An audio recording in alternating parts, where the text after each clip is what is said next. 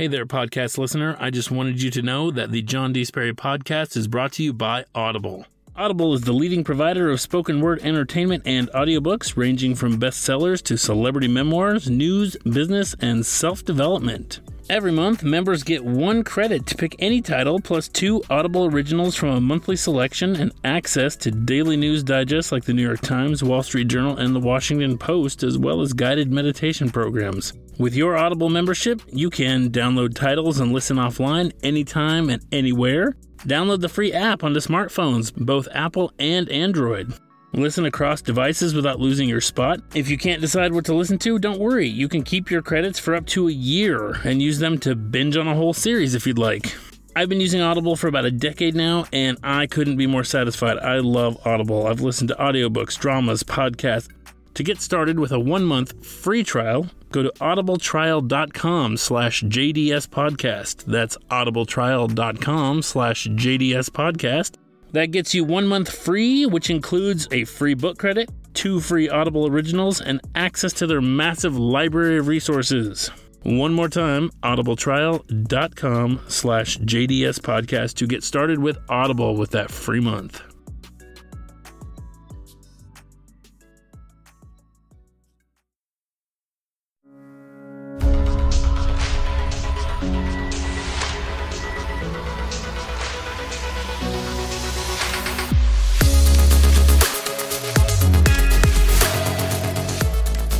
Welcome back, listeners. Thanks for coming back and joining us. Today, I have a special treat for you. We're into this section of LAMP that is kind of like a new exposition. Okay, I'm, I'm reintroducing a, I'm reintroducing Earth, I'm reintroducing old characters, and I don't want to babble on about a lot of this. So, I am just going to give you a very special treat this time. You're going to get four chapters today. They're all kind of short, but I'm going to give you four chapters. I'm not going to give you any feedback on these chapters. We'll discuss some of that later because this all ties in to the rest of the book. So, today, don't expect me to come on afterward and give you a whole bunch of explanation. Just enjoy these four chapters for what they are as Laddin heads back to Earth.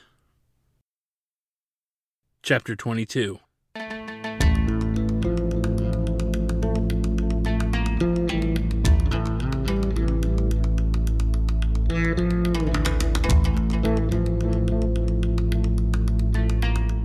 Kimber stared at a data screen while the serving staff laid out a wide variety of breakfast foods from all over the galaxy.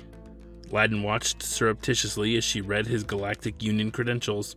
Though the LAMP had only created them the night before, they were as real and valid as any in the galaxy. It was already established that he was the Crowned Prince Alan Tesler Abazra the third of the Shinda province of Tremula Major, a planet with thousands of wealthy families considered royals because of their stake in its neighboring Tremula Minor. Tremula Minor is a small, unpopulated planet closest to the Tremula star. The planet had an overabundance of renewable energy crystals called Titanite. While Titanite is not unique to Tremula Minor, it exists on hundreds of planets in the galaxy. It doesn't reproduce anywhere as it does on Tremula Minor. In fact, it mutated and reproduced at the staggering rate of roughly one one hundredth the time it would take on any other planet. That made it incredibly valuable. Tremulon scientists concluded that its exposure to mutating radiation given off by the planet's core was the cause of the rapid regrowth. Unfortunately, the effect was so potent that people could not live there. Mining of Tremulon Titanite was done by machine and shipped via cargo shuttle not only back to Tremula Major, but to any planet that might order a shipment. Since all it took to be a Tremulon royal was a stake in the industry, it was easy for the LAMP to establish such an identity for Laddin. Within the documents Kimber read, she was no doubt discovering that Laddin was a recent addition to the Galactic Union Trade Committee as the senator in charge of trade oversight, which was an obvious choice for the committee due to Tremula's shipping expertise. Though he had never once set foot in any of the G U headquarters throughout its boundaries, Kimber was being led to believe that Laddin had pull when it came to trade agreements. It was the unique attribute Laddin was certain might sell her on the deal, and it would be precisely what her father would be looking for. Kimber set the mod down and completely ignored the delectable spread in front of her. "What do you think?" Laddin asked from behind his breather mask in his best Karaminian with a Tremulon accent. "I think you brought me here for nothing," Kimber replied, finally stabbing a piece of fruit with a fork and putting it in her mouth. "Why do you say that?" Laddin asked. Kimber finished her bite, then dabbed her lips with the cloth napkin next to her plate. "Because you're a fraud," she said. "I could have rejected you last night, and we could have avoided all this." Laddin fought to hide his shock at her accusation, which didn't matter because his mask covered enough of his face that she couldn't see his expression anyway. Methodically, Laddin poured himself a cup of Meruvian green coffee.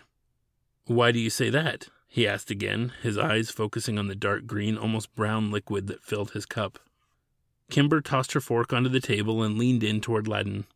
"Because when I looked you up last night, you weren't part of any committees in the Union Senate. Actually, I couldn't find you anywhere except for here on Karamina." She stood up and threw her napkin down. "Please don't insult my intelligence and think that buying a spot on the Union Senate is going to impress me enough to take you back to Earth. I assure you, what my father needs is a ruthless businessman to—" "You mean a gangster," Laddin said, pounding an unexpected fist on the table. "If that's what you want to call him, yes. Monrovian has the money and the resources to make this happen for us," Kimber said with painful conviction. She was selling a pitch. It was obvious now that she was just doing her father's bidding. Laddin dropped backward into his chair. "I can get you away from there," Laddin said, his words surprising even himself, but not more than they surprised Kimber. Her eyes slowly focused on Laddin's, her expression changing as though her most private thoughts had been accessed. She didn't say anything. She didn't need to say anything. That was the opening Laddin was hoping for. He stood up, his eyes intent on the beautiful girl, woman, in front of him, and she looked curiously back. "I can get you away from him forever," he said, his heart beating fast. He hadn't expected such brashness from himself. "Why would you think that's what I want?" Kimber asked with a new hint of guarded curiosity. "Why do you think I want to get away from my father or my planet?"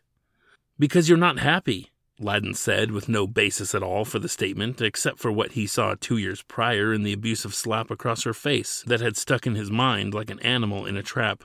Kimber's eyes filled with crystalline tears, and Laddin was certain his gamble had paid off. "Come with me," he said, pressing the issue just a little. Then her face turned red and angry. "You know nothing about me," she barked, and Laddin swallowed his tongue.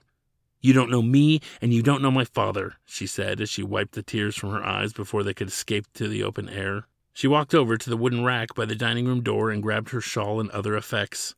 "I'm sorry, but I must reject your offer," she said. "I'll submit it without claim. You can keep your bid."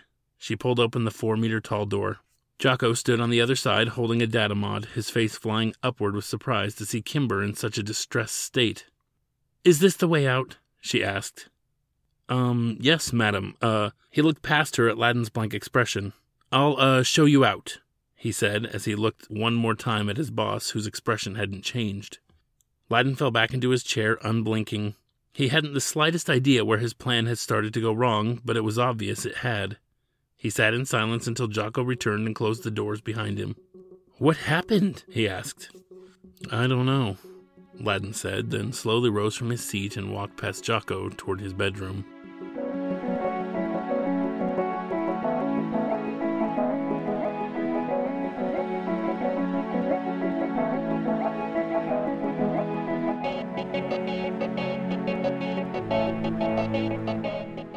Zadeh sat directly across from Laddin two days after Kimber's departure. On the large screen behind her was a news bulletin, frozen just as Laddin had stopped it, on the image of Kimber and Monrovian announcing their engagement and the union between his mob-like republic and that of the Malik Kingdom, bringing Earth back into the good graces of the Galactic Union. Zadeh knew there was nothing she could say to him. Her neural processors had calculated the seventeen most likely responses based on the evolution of Laddin's maturity mixed with the most private moments of tension she had shared with him. Only one was singled out as being overly optimistic, but it's probably calculated out at less than one percent. She opted for silence. "I wasn't wrong about her," Laddin said as he extinguished the datamod in his hands and dropped it on the jutting desktop under the data screen on the wall of the den. "She didn't choose for herself. She was under pressure to do it. He threatened her, maybe even with her life." "Laddin, he wouldn't kill his own daughter. His mistakes are his own. Even Haslan Malik knows when he's wrong," Zadeh replied, but Laddin wasn't so sure. He slapped her, Zadeh, casually. It was like she was a disobedient dog. He just backhanded her. "No, he forced this marriage on her." But there's nothing you can do about it. You have to move on. Perhaps Gisela will still entertain your offer." She was bid on, and she accepted it, Laddin said dejectedly. She seemed pretty happy about it, too, from what I saw in the daily report. Zadeh didn't respond. "It's not over with Kimber," Laddin said as he walked over to his concealed safe. "Laddin, stop," Zadeh called out. "The lamp won't help you. It can't make her fall in love with you." "I know, but I have to do something. There's still time. It is customary to wait a year before any agreements are finalized. She won't marry him for at least a year." He reached into the safe and drew out the lamp. "That means she'll be in the custody of her father, and Monrovian will be nowhere near the Earth system." He looked at Zadeh with an expression of determination and naivete that showed that, despite his wealth and position, he was still just a boy. "I have one year to steal her away." "What exactly do you plan to do?" Zadeh asked with an air of concession.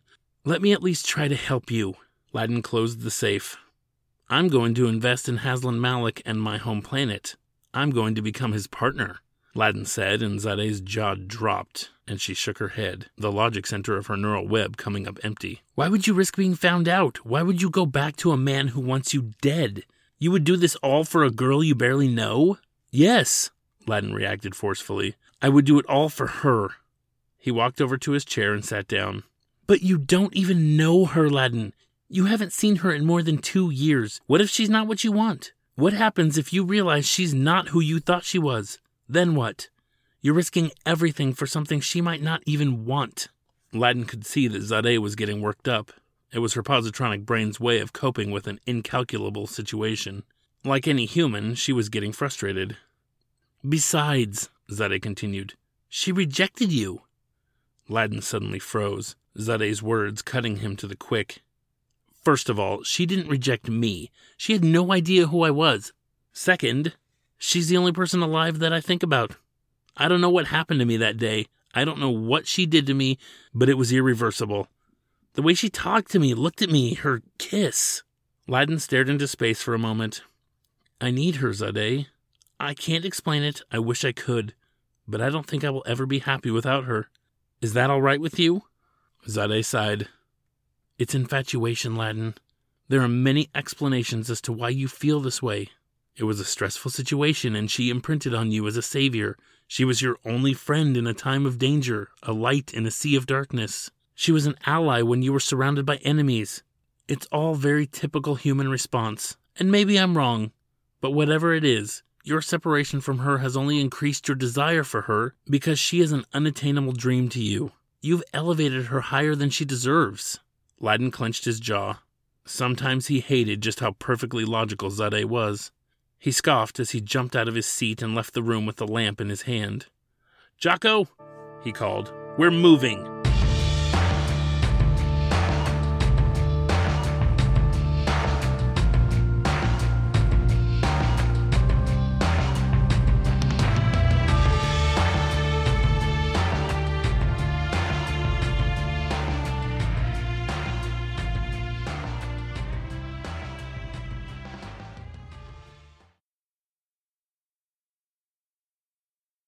Six months later. Chapter twenty-three. Laddin stood on the top floor of Haslan Malik's palace for the second time in his life and looked out over the city of his birth. Bag City was a ghost town compared to the bustling, though miserable metropolis it had been just two years before. The dying lithium industry had killed the city and was on its way to killing the planet. A new wall had been constructed to the east, a wall designed to keep out the clans and their technology.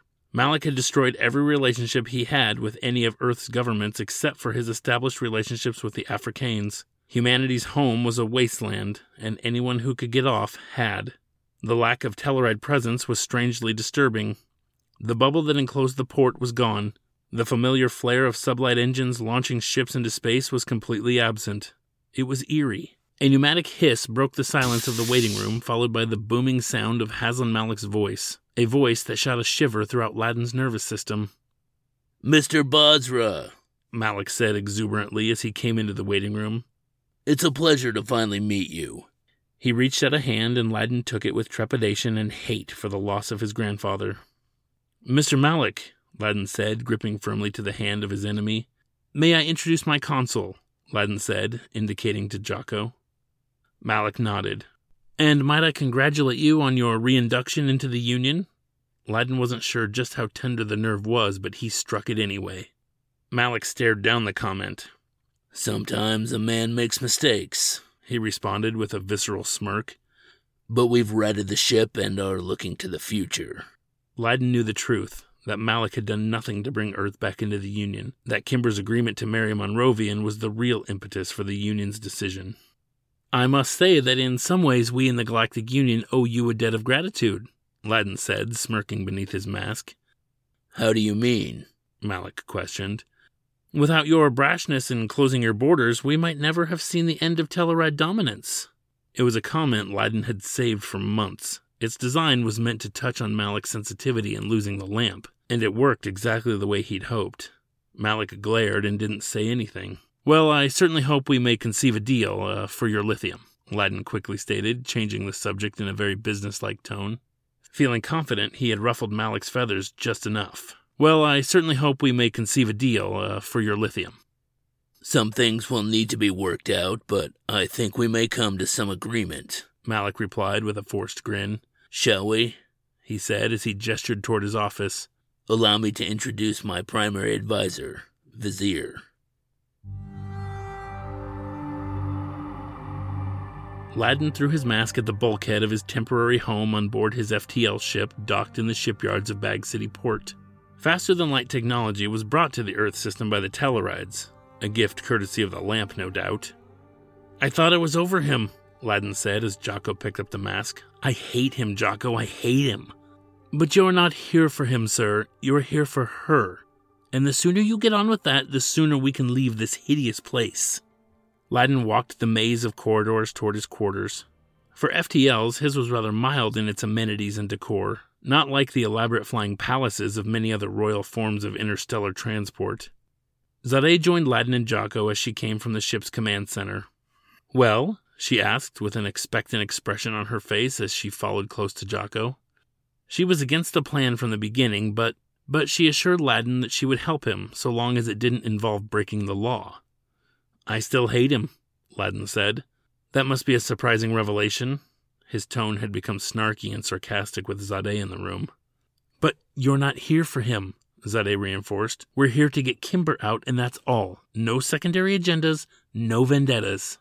You both seem to think I don't know that, Laddin said forcefully as the door to his quarters slid open. I wish I could go through this without him being a part of it. Would you rather try to steal her away from Monrovian? Jocko interjected. At least with Malik, you know what to expect. Laddin didn't say anything, though he heartily agreed. He went to his closet and started rifling through articles of clothing. Jocko and Zadeh watched him for a moment. What are you looking for? Zadeh asked. Laddin emerged with a dark gray suit in his hand. He's throwing a party for me tonight, and she's going to be there. Are we all expected to go? Jocko asked with an apprehensive grimace. Only you and I, Jocko, Laddin replied, ignoring his manager's newfound dislike for Earth. I'd better find something to wear, then, Jocko replied mournfully. Zadeh, I need you to do me a favor, Laddin said without making eye contact. All right, Zadeh indulged cautiously. I want to know everything there is to know about what happened to the Tellarides and where Malik stands with the Easterners. Laddin, you said this wouldn't be about him, Zadeh cautioned. I'm just curious, Laddin lied. If I can't do anything to him, I want to know how others have, that's all. Not to mention, I need to at least make it look like I'm trying to establish some sort of trade agreement with him. The lie was convincing, but if Zadeh had half the intellect built into her positronic web that Laddin knew was there, she wouldn't buy it for a second. She looked at Laddin through narrowed eyes, then obliged him. All right, she said. It seems harmless enough. Laddin knew she hadn't bought it. But he also knew that her positronic brain had learned a long time ago what friendship was. Oh, and Zadeh, can you tell Jocko to prep the rug? I'll be taking it tonight.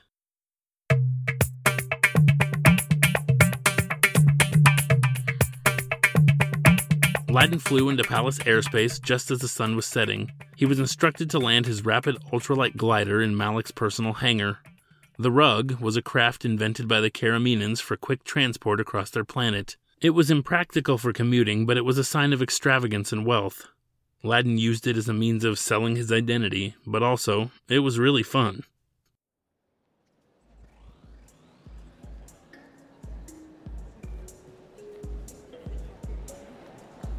The palace ballroom was nothing compared to that of the Karaminian arena, but it was as elegant and as flamboyant as Malik could afford. The sacrifice was not lost on Laddin, though he couldn't really have cared less.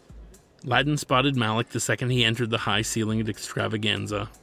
Among the dozens, if not hundreds of people already in attendance, Malik stood the tallest and most imposing. Laddin wanted to charge up to him and level him with a blow to the face, but his heart persuaded him otherwise when he saw Kimber standing right next to him. She was stunningly dressed in an icy blue satin ball gown draped with a sheer robe of the same color. Her burgundy hair, pulled back into an elaborate braid, glistened with a galaxy of jewels reflecting the lights above. Laddin's whole essence tingled with nerves and desire as his heart flipped as he felt a new, overwhelming urge to charge up to her, grab her, and take her away in the F T L. He wanted to reveal himself to her, let her know that he was there for her and that he wasn't an alien stranger that she abhorred. But he knew he couldn't. Ah, uh, Mister Basra, Malik said loudly as he approached. Kimber followed close behind him. Her eyes widened in what could only have been surprise upon seeing Laddin in his xenon breathing mask. It seemed she hadn't expected him. It was odd. I'd like to introduce my daughter, Kimber, Malik said casually, if not carelessly, as he gestured to her. Yes, we've met, Laddin replied, his focus fixed on Kimber, his mouth working of its own volition. My lady, he said, and offered his hand to her. Malik's expression seemed to contort in confusion for a moment as Kimber took Laddin's hand reproachfully. Mister Basra, she replied. Laddin bowed. Malik grinned as he grabbed a tall flute of bubbling liquid from a tray passing by them in the hands of an android servant. An awkward pause accompanied the introductions as Malik sipped. Laddin's heart was pounding. I'm curious, Basra. When did you meet my daughter? Laddin looked at Kimber, whose eyes suddenly shot wide. It was the p- peace accord with the Union Senate, Kimber suddenly interjected with pleading eyes at Laddin, and Laddin nodded.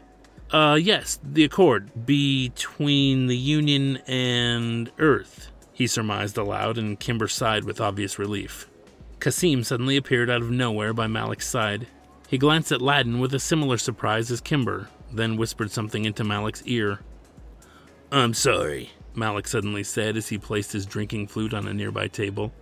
You'll have to excuse me, but I have some business that requires my attention. Please mingle. Kimber can introduce you around. Kimber glared at her father as he followed Kasim toward the exit. When Laddin looked back, Kimber's eyes were on him. I'm sorry about that, she said distractedly. He doesn't know about the parade because he, uh, doesn't know what it actually took for me to get Earth back into the Union. I'd appreciate you keeping that to yourself, Mister Basra. For a moment, she looked like the youthful girl she was, her pleading eyes, her slumped shoulders, her entire body all but begging Laddin not to tell her father. She was embarrassed, and Laddin felt terrible for her. Of course, he said in his fake accent, despite wanting to come out to her and take her away right then.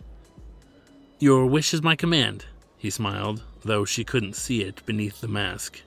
Thank you, she said submissively. I'm sure you can figure out who's who without my help. Please don't be offended if I bid you good night, she said softly, then turned to leave, her dress following after her like a twirling drape, the sheer material wafting gently. It was elegant and alluring. Kimber, wait, Laddin blurted out before she could walk away. His tone was too familiar. He caught it just as she faced him again. Yes, she said heavily, as if speaking with Laddin was the last thing in the world she wanted to do. Despite his helping her in her deception, she still didn't like him. I mean, Princess Kimber, Laddin corrected. I want to apologize for my behavior at the parade. It was presumptuous of me to bid, and, well, thank you, Kimber said with a hint of subtle disdain. But you must understand, Mister Basra, that while I appreciate what you did for me just now with my father, I am already betrothed to Prince Monrovian.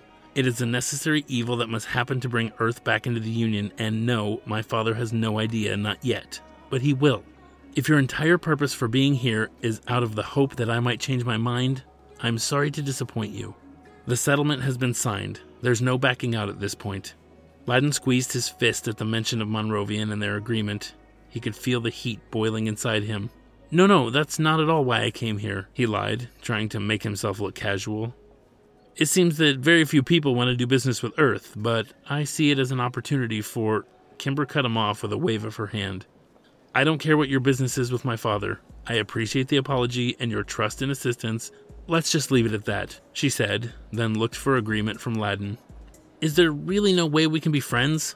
In six months, it won't even matter, Kimber retorted, then turned around and walked away. Laddin clenched his fists and contemplated breaking a table in half as he stifled a guttural growl. Looking around, he found Jocko was standing by the entrance, keeping a watchful eye on the party. Let's get out of here, he said as he approached his manager. I'm sorry, sir, but you can't go yet. The party hasn't even started. I don't care. We're leaving, Laddin huffed. Jocko grabbed his master around the elbow and pulled him back into the fray of people. You must introduce yourself around. You must build bridges with these people. That is how you establish longevity in a place like this. I can't do this, Jocko, Laddin said. I have to tell her who I am. I have to let her know that I can get her out of here. It is not the time, sir, Jocko replied. Then when? She hates me, Jocko. Then why are you here if she hates you? No, I mean she hates Alan Basra. I can't continue the charade. Just being around Malik makes me want to kill him and feeling like I'll never be able to get near Kimber. Laddin grumbled something incoherent under his breath and said, It has to end. Then it must end tomorrow. Tonight, you must establish yourself as Alan Basra, the savior of Earth's trade lines to the galaxy and not just a hostile venture capitalist like Monrovian.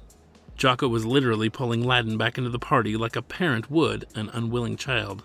Let me go, Jocko, Laddin demanded. No, Jocko said plainly. I'm afraid I have no choice if you want my continued loyalty. What are you talking about? Jocko pulled in closer to Laddin with an intense and quite serious look in his eyes. I'm afraid, sir, that you've gotten us into quite the royal mess with this obsession of yours. I beg your pardon, Laddin said indignantly.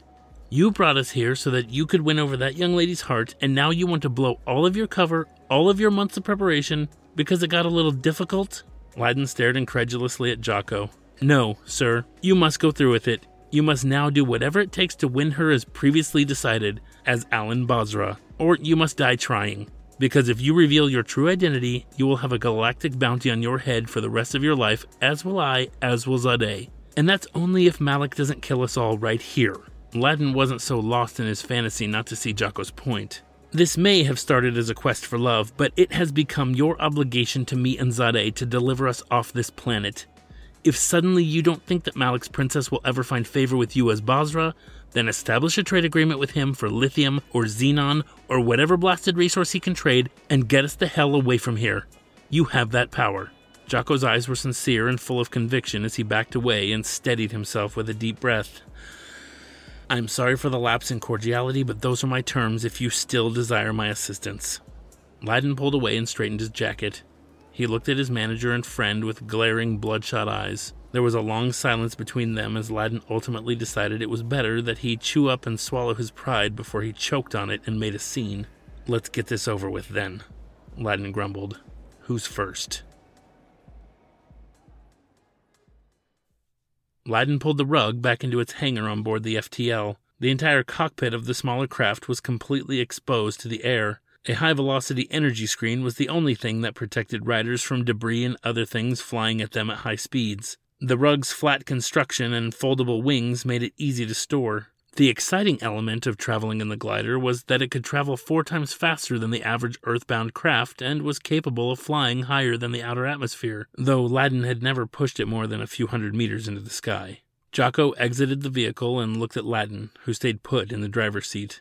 Sir, I want to apologize for my behavior tonight. It was rather unseemly of me to... No, Jocko, don't apologize. You were right.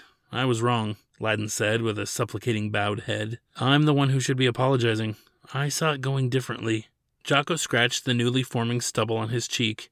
I believe you're looking at this from the wrong perspective. Laddin shook his head tiredly. How do you mean? I believe you were under the distinct impression that Alan Basra is someone very different from you, when, in actuality, he is you. Laddin closed his weary eyes and grimaced. You're not making sense, Jocko. Of course he's not me. That's the point. Is it? Jocko questioned. Laddin furrowed his eyebrows. All I'm saying, sir, is that perhaps you can be yourself without being you, Jocko said with a hopeful smirk. Laddin opened his mouth to object, but there was something very sensible in what Jocko was saying. Jocko smiled weakly and headed to his quarters. It's something to think about, he said as he looked at his master one last time before saying, Good night, sir. Good night, Jocko, Laddin said softly as his friend left the room. For a long moment, he stared at the control panel of the rug, contemplating Jocko's words. Then, needing a new dose of fresh air to go with his fresh perspective, he disengaged the craft's inertial dampers and flew it once again out of its hangar on board the F T L. Chapter twenty-four.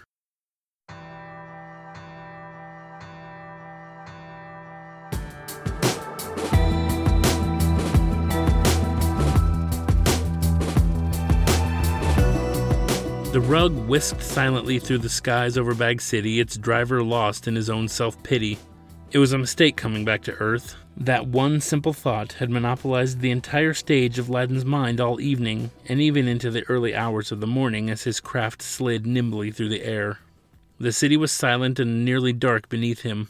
The midnight curfew was in effect, a controlling policy put in place by Malik after evicting the Tellarides from the system and leaving the Galactic Union. Even with Earth's impending reinstatement, Malik's tyranny was still very much alive. "What are you doing here?" Laddin asked himself as he looked off into the starry horizon. His entire purpose for being back on Earth was in question. As much as he didn't want to admit it, Jocko was right. He needed a new perspective. Looking at the controls of his alien technology, Laddin activated the energy screen. The cockpit was instantaneously wrapped in a film-like blue light that quickly became transparent. With another tap, the seat sank down into the thin body of the flat glider, followed by a gripping effect in the shoulders, lumbar, and seat portions of the chair. Once settled into the more aerodynamically reclined position and firmly secured, Laddin slid his two fingers up a lighted pathway that bisected the control panel display, and the rug shot across the night sky in a westward direction at an unearthly speed, sending him on a race against the rotation of the Earth toward dusk. The miracle of the glider was a mystery thought up by the Karaminians. The entire planet could be circumnavigated in just under eight hours. The sensation of terrestrial flight that fast was exhilarating. Laddin had always wanted to see the western coast of Europa. He had heard once that the high cliffs of the Atlantic Isles were majestic and untouched by war. That was his destination, and he could be there in barely more than an hour. In a matter of minutes, the middle continent disappeared from under him, being replaced by the sprawling blackness of Europa Est. The land was a blackened mess, a demilitarized fallout zone from wars that took place centuries before, a land without life, lonely and dark, empty, in want of completeness, not unlike the state of Laddin himself. Laddin thought about his life and what it had become, and he realized he had been broken for so long that he didn't know what could fix him. There was always Zadeh, the closest thing he had to blood family, but she was a mecca, incapable of unique, uncalculated thought or emotion. He thought of Jocko, an alien native of Karamina, and his only humanoid friend, a man found by the LAMP and personality matched to be his best friend, which he was. At times, Laddin considered that his relationship with Jocko was a derived calculation by a machine, making even his best friend a fabrication. He was surrounded by nothing organic, and that's what he craved. A seed to plant and bloom naturally, a plant with deep, flawed, but real roots. That's what he felt with Kimber. She was natural to him, like a flower that provided him life-giving air. He would do anything to have that all the time. Jocko was right. Jocko was always right. And now Laddin knew exactly what he needed to do. Over the blackness of Europa Est, just as the sky on the horizon began to grow lighter as he caught up with the setting sun, Laddin slid down on the control panel and the glider came to a mid-air stop, hovering over the space between black nuclear death and lush green life. With manual controls in hand, he jerked the vehicle about and headed again toward Bag City.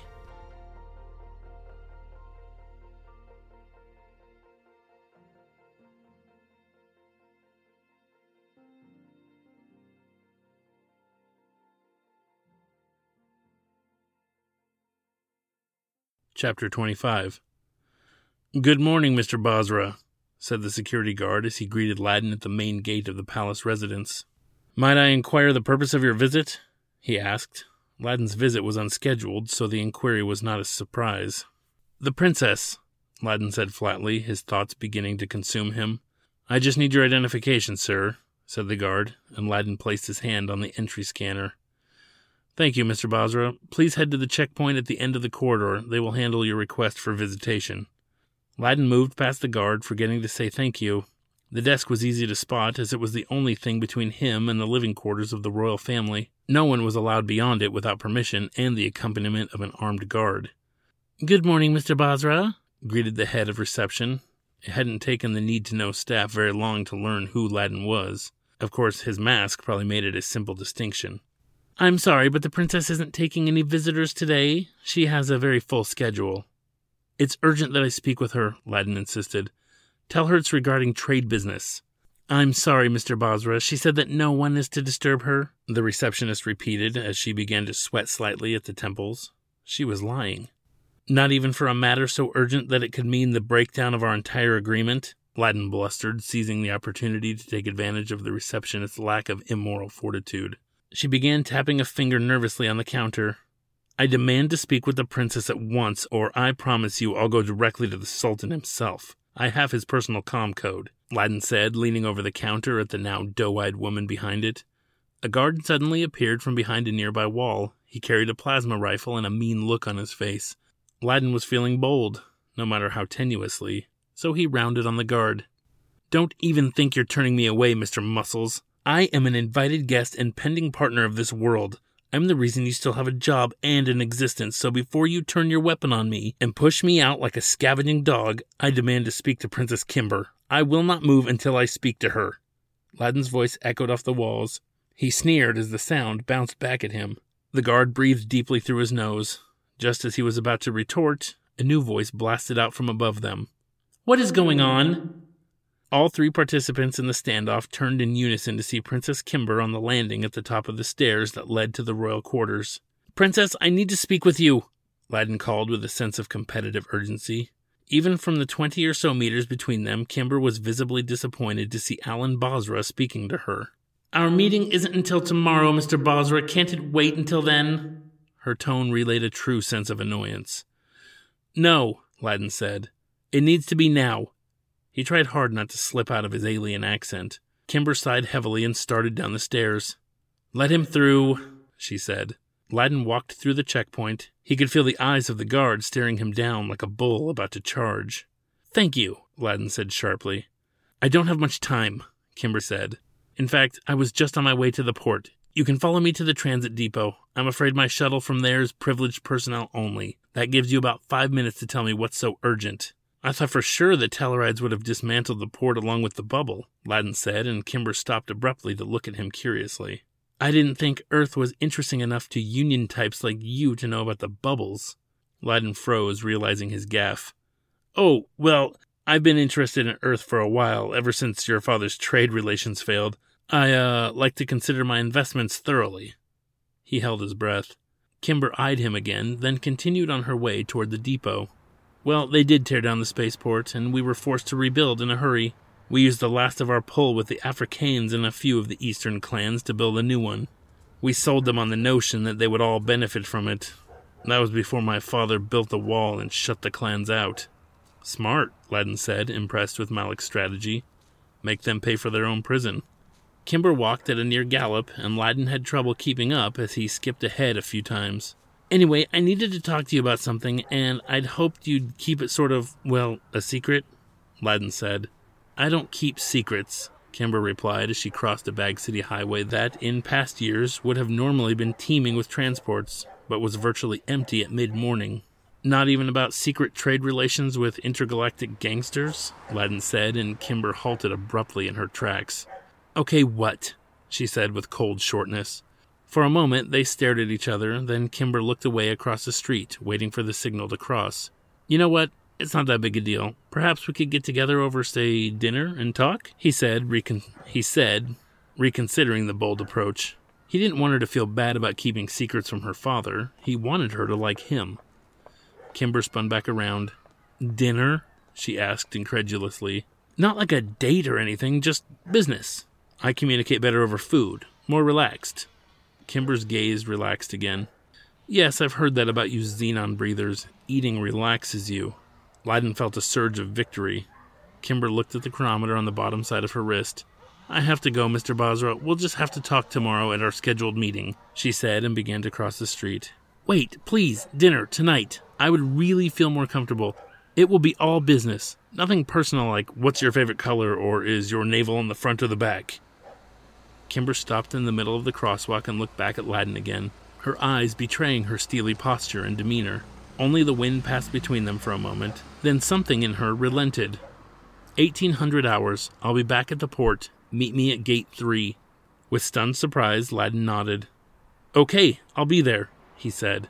Without responding, Kimber turned and continued onto the depot. As Laddin watched her walk away, he threw both hands in the air and fought the urge to cheer for himself. She agreed to a date? Zadeh said in complete disbelief. How did you manage that? We may be out of here sooner than I thought, Jocko said with uncharacteristic elation. I asked and she said yes, Laddin replied as he rifled through his closet on the F T L. Now help me figure out what to wear.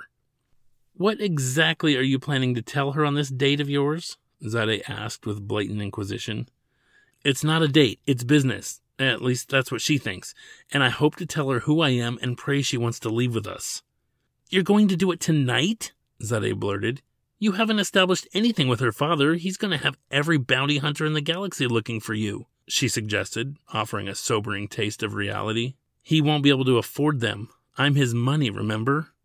That's hardly the point, Jocko interjected. You must... He faltered. What, Jocko? I must what? This was your idea, remember? Laddin shot back irritably, and Jocko simply stared with pained eyes. It doesn't matter, Laddin said. I'm telling her tonight. How do you know she'll even want to go? Zadeh asked. Her life is very different now. She's engaged. She's working toward bringing her planet back into the Galactic Union. The fact that her father knows nothing about it tells me that she wants to stay. She doesn't seem to be the abused damsel in distress you thought she was. Laddin shot around to glare dangerously at Zadeh. No, he replied. She wouldn't just suddenly become loyal to him and this planet in two years. I'm simply saying that based on everything you've told us, she is a different person, Laddin. She's hardened, with a thicker skin. She went to the Parade of Brides as a token for an investor of her own volition. That's not something an heir to a throne does for love. Zadeh was making too much sense and it irritated Laddin. Just be smart about it, sir, Jocko said. Use this time tonight to find out more about her. Don't just simply go in, mask off, eyes glistening with hope, just in case she doesn't want out. Laddin held onto a thin green coat in his closet and didn't look at his only two friends and proven advisors with whom he wanted so badly to disagree. He carefully mulled over their advice and came to the same conclusion over and over again. They were right. He had to play it smart and calculated.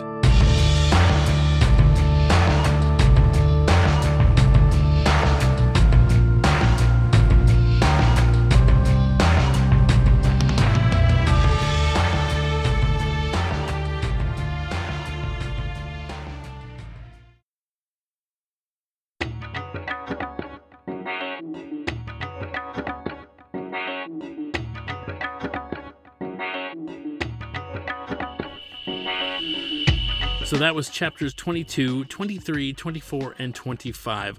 I really hope you enjoyed that. Remember, um, you can get all of my books on Amazon. Feel free to go and download them um, in ebook format or get them in paperback.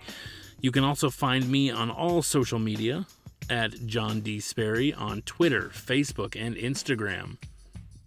My website is john d sperry dot com, where you can get all the pertinent information about me and my books.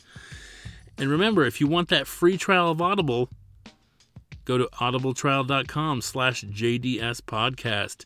Get that free trial, get that free book, and access for one month to all their content. So that's it for this week. Remember, be good, don't do anything I wouldn't do, and we'll see you next time. This podcast is written, produced, and edited by me, John D. Sperry. Additional music and sound effects are provided by epidemic sound dot com. The John D. Sperry theme song is Abstraction by Talent Studio. This podcast is a John D. Sperry production, copyright twenty twenty.